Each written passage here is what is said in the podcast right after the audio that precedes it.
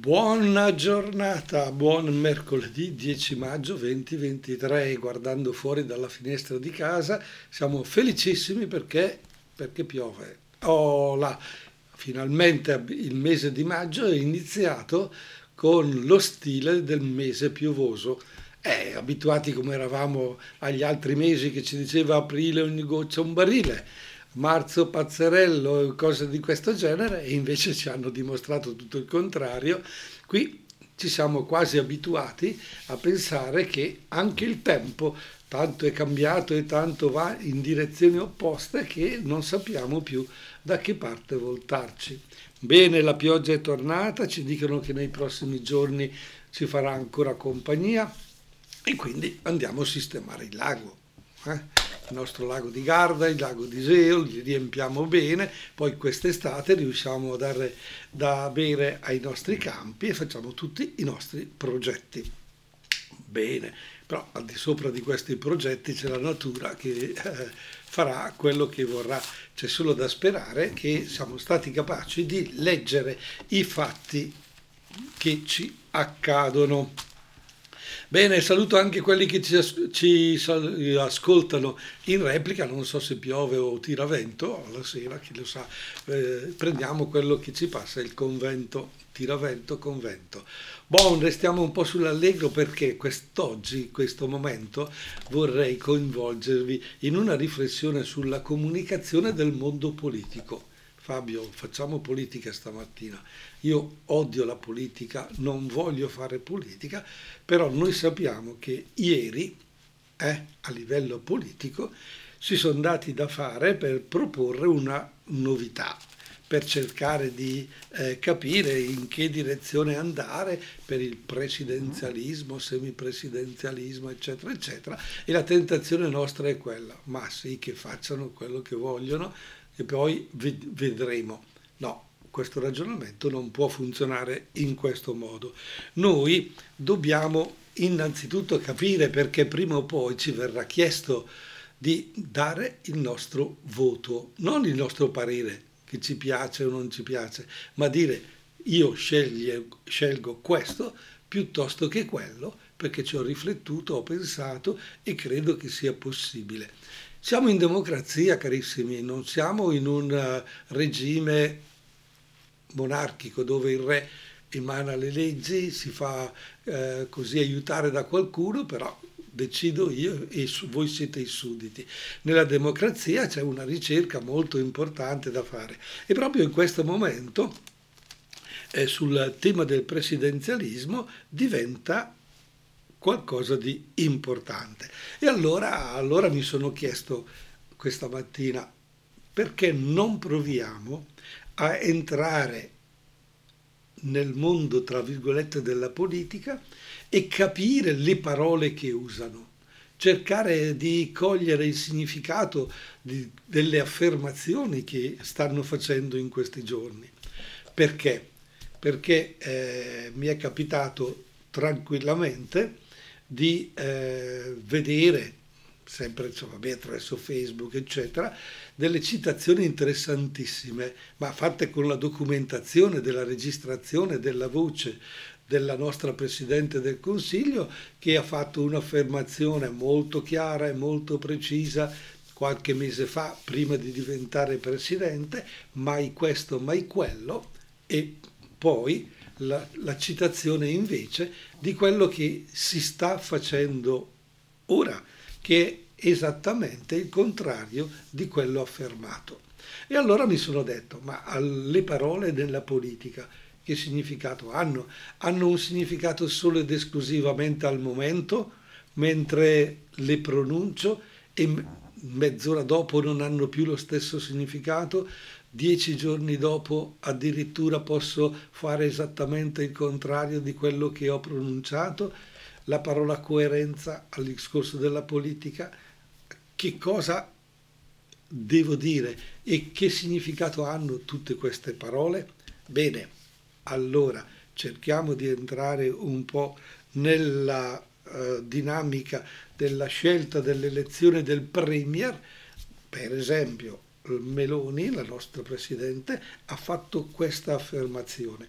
l'elezione del Premier la nostra priorità. Bene, cosa vuol dire elezione del Premier? Cosa vuol dire priorità? Lo approfondiamo dopo aver ascoltato Arisa con Non vado via. Non vado via con Arisa, anche noi non andiamo via, ma siamo qui con la nostra trasmissione legata al mondo della comunicazione e in particolare per chi si fosse messo in ascolto solo ora, vogliamo approfondire un po' il mondo politico, il linguaggio politico, quello che si sta dicendo in questi giorni e in particolare quello che si è detto ieri. Ebbene, proviamo ad ascoltare questa affermazione del, di, della nostra Presidente. L'elezione diretta del Premier assicura stabilità al governo. È questa la più potente riforma economica che possiamo realizzare dice la Presidente Meloni, è una nostra priorità e formuleremo una nostra proposta. Spero in una condivisione ampia che vada oltre la maggioranza ma non a costo di venir meno all'impegno assunto con i cittadini. Bene, Giorgia Meloni tiene fede alle sue promesse che ha fatto in campagna elettorale e va avanti, ma il PD e il Movimento 5 Stelle non ci stanno ad un radicale stravolgimento dell'architettura istituzionale, al passaggio da una repubblica parlamentare a una presidenziale. È in uno stato di incertezza sull'esito delle trattative con l'opposizione spunta anche l'ipotesi di una commissione ad hoc. Bene, parole importanti queste eh, pronunciate ieri e mm, con la prima affermazione eh, fatta dal Presidente Meloni noi troviamo eh, questo discorso. L'elezione diretta è assicura stabilità al governo. Hmm. Già questa affermazione va provata, no? Non credete? E questa è la più potente riforma economica che possiamo realizzare. Mette eh, dunque al primissimo posto, dice una nostra priorità, e vi faremo una nostra proposta. Ecco, mh, mm, c'è veramente un discorso molto molto personalizzato, molto partitico che naturalmente, certo, se, sono stati portati al governo, hanno questo compito, hanno quello di governare, ma in questo caso si tratta di modificare una parte della Costituzione, si tratta di, modi, di modificare, come si dice, le regole del gioco e non è naturalmente eh, tutto questo eh, semplice. Un conto è giocare, un conto è cambiare le regole del gioco, l'arbitro eh, le fa osservare, ma in questo caso la Presidente dice, bon, vediamo come l'elezione diretta del Premier venga, eh, assicuri stabilità al governo. Cosa ne pensano gli altri partiti? Per esempio, per la leader Dem, quella delle riforme non è una priorità del Paese. Ecco, già viene contestata questa affermazione della Meloni. Non è una priorità del Paese, ci sono ben altre cose da portare avanti. Bene rafforzare la rappresentanza, la stabilità, magari riformando la legge elettorale, senza liste bloccate, con la sfiducia costruttiva, ma non a scapito dei pesi e dei contrappesi del Parlamento e soprattutto ai danni del Presidente della Repubblica. È chiaro che l'elezione diretta del Premier mette eh, una persona a fianco del Presidente della Repubblica con dei poteri veramente grandi. Che differenza c'è poi tra le due persone? Quali sono i loro compiti? Chi può dire l'ultima parola? E sono cose molto molto importanti. Giuseppe Conte è d'accordo, Conte, scusate, è d'accordo sulla necessità di dover rafforzare i poteri del Premier, ma dice in un quadro equilibrato che non mortifichi il modello parlamentare. Soprattutto insiste sul mantenimento della funzione chiave del Presidente della Repubblica come garante della coesione nazionale. Giochi di parole? È chiaro, la comunicazione è importante, le affermazioni che si fanno al tavolo eh, politico poi portano delle scelte, portano delle conseguenze. Per Benedetto della Vedova di Più Europa, l'elezione diretta provocherebbe addirittura un conflitto istituzionale con il Colle. Abbiamo pareri totalmente diversi di fronte a questo. Secondo Nicola Fratoianni, la Costituzione va attuata, dice, non va cambiata. E qui con questa affermazione chiaramente ci troviamo di fronte a una eh, tiratina d'orecchie ai nostri politici che invece di fare, mettere in pratica quello che dice la Costituzione portano avanti le proprie idee magari a scapito proprio di questa Costituzione fondamentale, delle cosiddette regole del gioco. Per esempio, andiamo avanti a vedere ancora le affermazioni dei politici.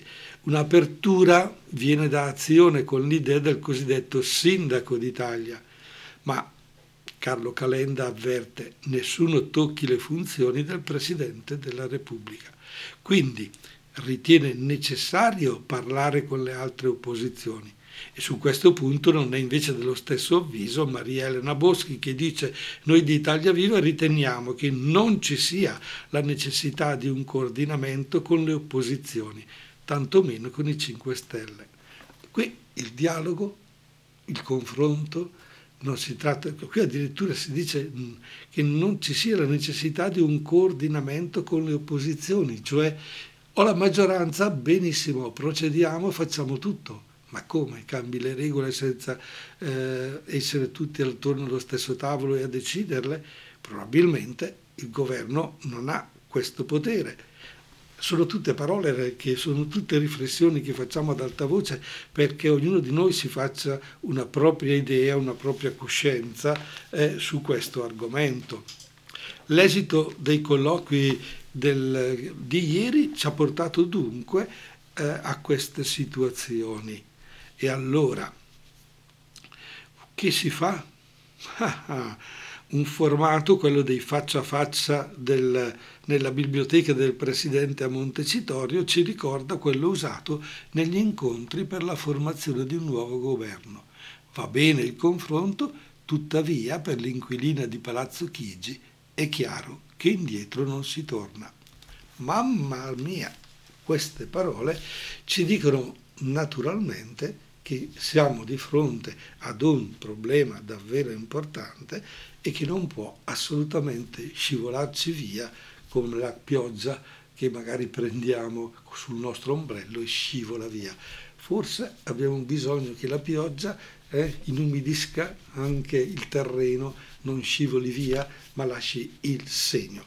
Bon, ci ascoltiamo Tiziano Ferro con destinazione mare mamma mia, siamo già d'estate. E poi, e poi torniamo perché, perché questo argomento, queste comunicazioni, queste parole che ci arrivano ci devono coinvolgere. Tiziano Ferro con destinazione mare e noi siamo invece nell'ambito politico quest'oggi, nella nostra riflessione, nella trasmissione Io, tu, noi, gli altri, stiamo cercando di capire eh, quale sarà e come sarà eh, l'ipotesi di, una, di un presidenzialismo. Abbiamo sentito la Presidente del Consiglio dire che l'elezione del Premier è una nostra priorità, l'opposizione Dem ha detto non è questa la priorità, ce ne sono altri e eh, giustamente nel mondo democratico bisogna dialogare, bisogna approfondire, ma eh, eh, si è arrivati anche ad affermazioni di questo genere, va bene il confronto, tuttavia è chiaro che indietro non si torna, dice il presidente di Palazzo Chigi. Ebbene, e allora che, che dire? Come mettere d'accordo queste parole? Che cosa abbiamo nella testa quando diciamo democrazia? Bene, vorrei eh, così citarvi alcune affermazioni fatte dal Presidente della Repubblica ieri, che ha ricordato l'anniversario della morte di Aldo Moro e che eh, su questo argomento chiede verità, ma è partito da questa affermazione. La democrazia si nutre di tolleranza, pazienza, confronto e rispetto. Allora, eh, il Presidente della Repubblica, Sergio Mattarella, osserva come quella della tolleranza e del rispetto possa sembrare a taluno una strada lunga e faticosa, ma che in realtà è l'unica capace di ottenere e mantenere nel tempo pace, serenità, benessere e diritti a tutti i cittadini. Ha parlato degli anni di piombo, ma il suo monito sembra avere un radicamento ben saldo anche nell'oggi, ricordando come la Repubblica abbia saputo produrre i suoi anticorpi, ben sapendo che un clima di scontro violento, che parole di odio, l'avversario trasformato in nemico da abbattere, costituiscono modalità patologiche della contesa politica, che oggi come allora vanno condannate vanno respinte con decisione. Sì, non si può trasformare l'avversario politico in nemico da abbattere. Eh, avversario è una cosa, nemico è un'altra. Le parole sono davvero molto importanti. E Mattarella ha parlato usando queste parole proprio alle più alte cariche dello Stato dalla Premier Giorgia Meloni al Presidente del Senato Ignazio La Russa, ai vari esponenti del governo. Bene, accanto a loro c'erano i familiari delle vittime, quelle di cui in tutti questi anni, secondo il Capo dello Stato, si è parlato troppo poco rispetto a quanto si è scritto e discusso, per esempio, dei terroristi e sono loro le vittime, incalza il presidente Mattarella, e non i terroristi a fare la storia italiana. Interessante dunque questa affermazione. Queste parole del capo dello Stato ci danno una indicazione molto precisa di un certo tipo di politica. Ebbene, non sono state pronunciate queste parole tra virgolette alla radio, alla televisione, a tutti, ma in un contesto ben preciso e alla presenza dei responsabili di, della gestione della democrazia in Italia. E quindi chiedere loro questo vuol dire chiedere loro di fare un salto di qualità bellissima quell'affermazione, abbiamo dato troppo risalto ai terroristi e abbiamo parlato poco di chi ha subito questo terrore e questa violenza. E sono queste persone che sono state capaci di dare la vita per che hanno fatto la storia italiana. È una riflessione molto, molto precisa ed è una riflessione molto importante che non possiamo non fare nostra. Ecco, eh, troppi episodi di sangue hanno ferito una giovane repubblica. Ci sono state stragi talvolta compiute con la complicità di uomini da cui lo Stato e i cittadini avrebbero dovuto ricevere difesa. C'è stata la violenza politica tra giovani di opposte fazioni che respiravano l'aria avvelenata di uno scontro ideologico. Interessante come eh, il Presidente della Repubblica eh, fa eh, come dire, una constatazione importante e dice guardate che certe azioni di terrorismo eccetera sono frutto proprio di uno scontro ideologico, mentre invece eh, le parole da mettere in pratica non sono uno scontro ideologico, ma un confronto e un, rif- un rispetto reciproco che si nutrono di tolleranza e di pazienza. Mi pare di capire che queste parole eh, sono davvero nuove, sono importanti e non possiamo lasciarle là chiuse in quella stanza. Eh, I giornali le hanno riportate, io le ho comunicate a voi che in questo momento state seguendo la radio o in diretta o in registrata e sono parole che devono arrivare alle persone perché riescono poi a creare davvero un clima molto molto sereno e particolare per una convivenza democratica e quindi quando saremo chiamati a fare la scelta per il premierato in un modo o in un altro saremo consapevoli che la nostra scelta darà una svolta democratica, politica, serena perché avremo capito cosa è meglio per tutti noi. Eh, andiamo adesso da Blanco e Mina con un briciolo di allegria.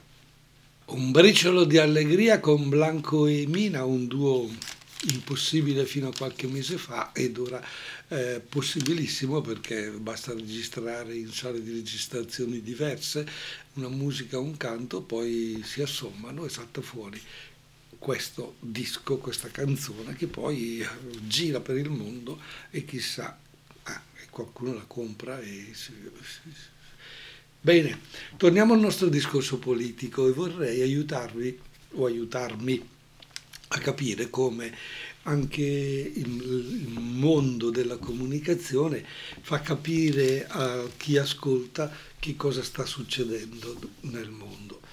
Cosa, a cosa alludo? Alludo a quello che è stata anche ieri la giornata a livello di Russia, che doveva ricordare il giorno della vittoria sul fascismo della seconda guerra mondiale.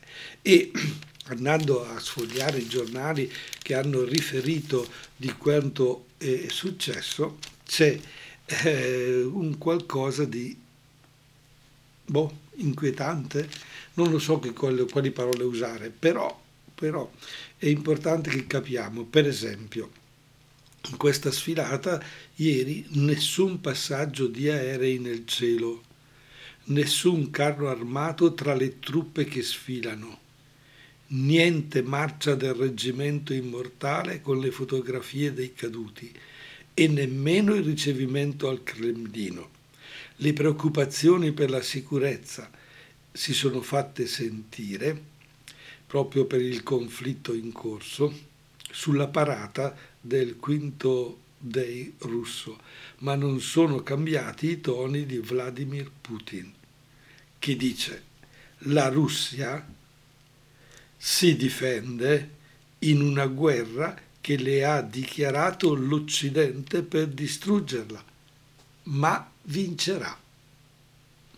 Ecco, questa affermazione è chiaro che se io la prendo come vera, eh, dico qui è l'Ucraina che ha fatto eh, data contro la Russia, non ha accettato le regole della Russia e quindi era inevitabile che.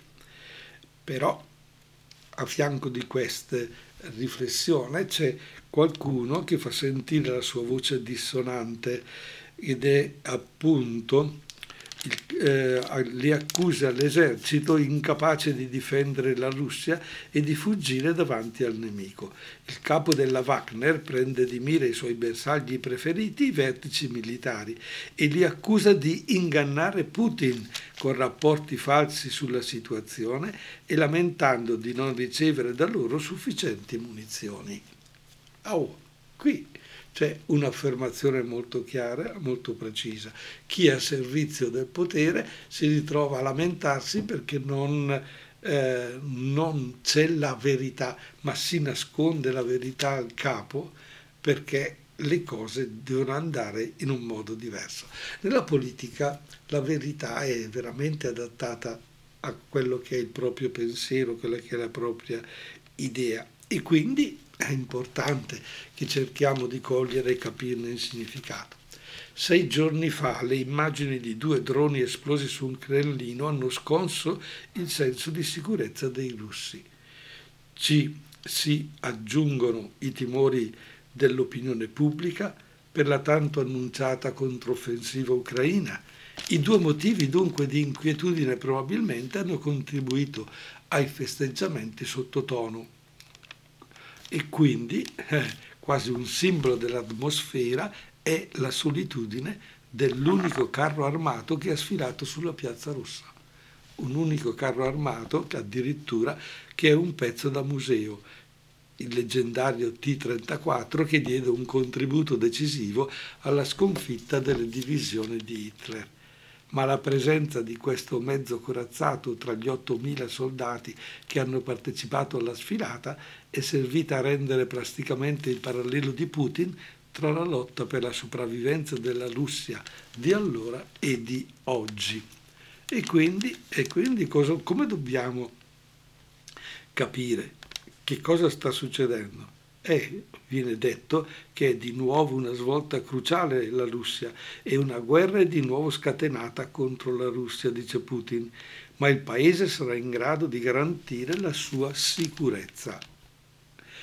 A minacciare la Russia, dice Putin, sono le elite globaliste occidentali le elite globaliste occidentali, così siamo definiti noi, no? Italia, Francia, eh, tutto quello che c'è in Europa, eh, che si ritengono superiori e provocano conflitti sanguinosi e colpi di Stato, seminano l'odio, la russofobia, il nazionalismo aggressivo, dimenticando a cosa portarono le folli pretese naziste di dominio del mondo e dimenticando il ruolo fondamentale dell'Unione Sovietica nello sconfiggere questo male mostruoso.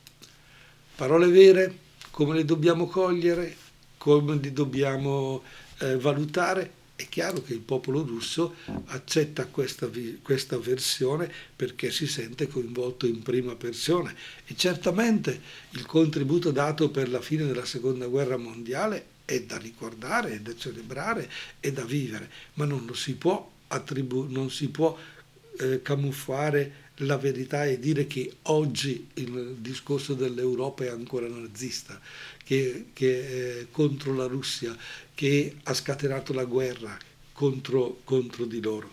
Dobbiamo tutto sommato capire e valutare queste parole, ma soprattutto vanno confrontate poi con i fatti con queste situazioni di morte che sull'Ucraina purtroppo da un anno continuano a seminare distruzione e a non permettere una vita dignitosa a questo popolo che tutto sommato ha deciso di non restare con la Russia ma piuttosto di unirsi al discorso dell'Unione Europea.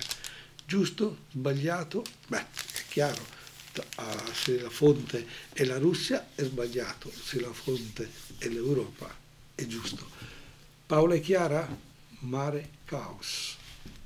Mare Caos, Paola e Chiara, non sembrano le canzoni che abbiamo scelto so, eh, così leggere, ma ci vuole, stiamo, stiamo, affrontando un tema abbastanza delicato che è il linguaggio all'interno del mondo politico e ci siamo lasciati prima di Paola e Chiara con eh, le riflessioni sulla giornata di militare del giorno della vittoria nella piazza rossa di Mosca con le dichiarazioni di, di Putin che accusa l'Occidente praticamente di essere eh, l'organizzatore della guerra. Bene, la risposta dell'Occidente? Eh beh, il controcanto di Kiev al giorno della vittoria russo lo ha intonato Ursula von der Leyen visitando la capitale ucraina nel suo primo 9 maggio trasformato in giornata dell'Europa. Una giornata macchiata dalla morte di un giornalista, Arman Soldin, ucciso dal lancio di razzi nei dintorni di Shazivshar, vicino a Bakhmut, quotidianamente presa di mira dalle forze russe. Qui i valori a noi cari sono difesi ogni giorno, dice la Presidente della Commissione dell'Unione Europea, dopo l'ennesimo attacco missilistico notturno e in una giornata fortemente simbolica che segna l'ulteriore spostamento ucraino a ovest, sempre più lontana dal mondo sovietico. Ma non è solo di idee e principi che si è parlato tra la leader UE e il presidente ucraino Zelensky, che ringraziando l'Europa per il suo sostegno ribadisce la necessità di accelerare sulle munizioni e sull'adesione dell'Ucraina all'Unione Europea e definisce inaccettabile il blocco sul grano in atto dai paesi vicini Zelensky ripete il paragone tra la Russia di Putin e la Germania di Hitler, sottolineando che l'Europa è stata resa possibile dalla sconfitta dell'aggressione. e insieme oggi combattiamo di nuovo il male dell'aggressione della Russia. Come 78 anni fa abbiamo bisogno di una nuova vittoria. Von der Leyen sottolinea che oggi Kiev è il cuore pulsante dei valori europei e in questo momento l'Ucraina è in prima linea nella difesa della nostra libertà e della democrazia. La leader UE assicura a Zelensky solidarietà per tutto il tempo che sarà necessario, aggiungendo che a suo dire Putin ha già fallito. Bene, abbiamo messo sul, sulla bilancia, quelle vecchie bilance di due piatti, uno a destra e uno a sinistra, la versione Putin e la versione Europa. Eh, ognuno di noi deve, deve fare come dire una scelta, deve riflettere, deve pensare e deve dire ma eh, che cosa è importante. Certo, abbiamo detto che la democrazia parla di tolleranza, come diceva il presidente Mattarella ieri, parla di pazienza, di confronto, di rispetto, di rispetto, ma in questo caso, in una situazione di guerra, quella che è la democrazia eh, non è così presente. Perché? Perché ci si contrappone. Sarebbe interessante allora riflettere e pensare e proporre qualche soluzione alternativa a questo conflitto che tutto sommato sta andando avanti troppo da troppo tempo, sta procurando troppe morti e sta procurando soprattutto una incapacità nel saper gestire la nostra vita. Buono, io credo che siamo quasi addirittura d'arrivo, diamo spazio ai The Color con, ah, udite udite, Italo Disco, il titolo della canzone che ci faccio lì dentro? Ed anche con Nicola abbiamo trovato un tormentone dell'estate 2023. Beh, in fondo con leggerezza si cerca di portare avanti qualche cosa, ma noi non siamo solo leggerezza. Sì, ci sta anche la canzone, ci sta un momento spensierato, ma soprattutto importante, come abbiamo capito dalla lezione che ci viene da questa nostra trasmissione di oggi, nel mondo politico dobbiamo meditare, riflettere e soprattutto con rispetto approfondire per poter scegliere correttamente. Ma io non ho, altro tempo, non ho altre parole che queste. Alla prossima settimana.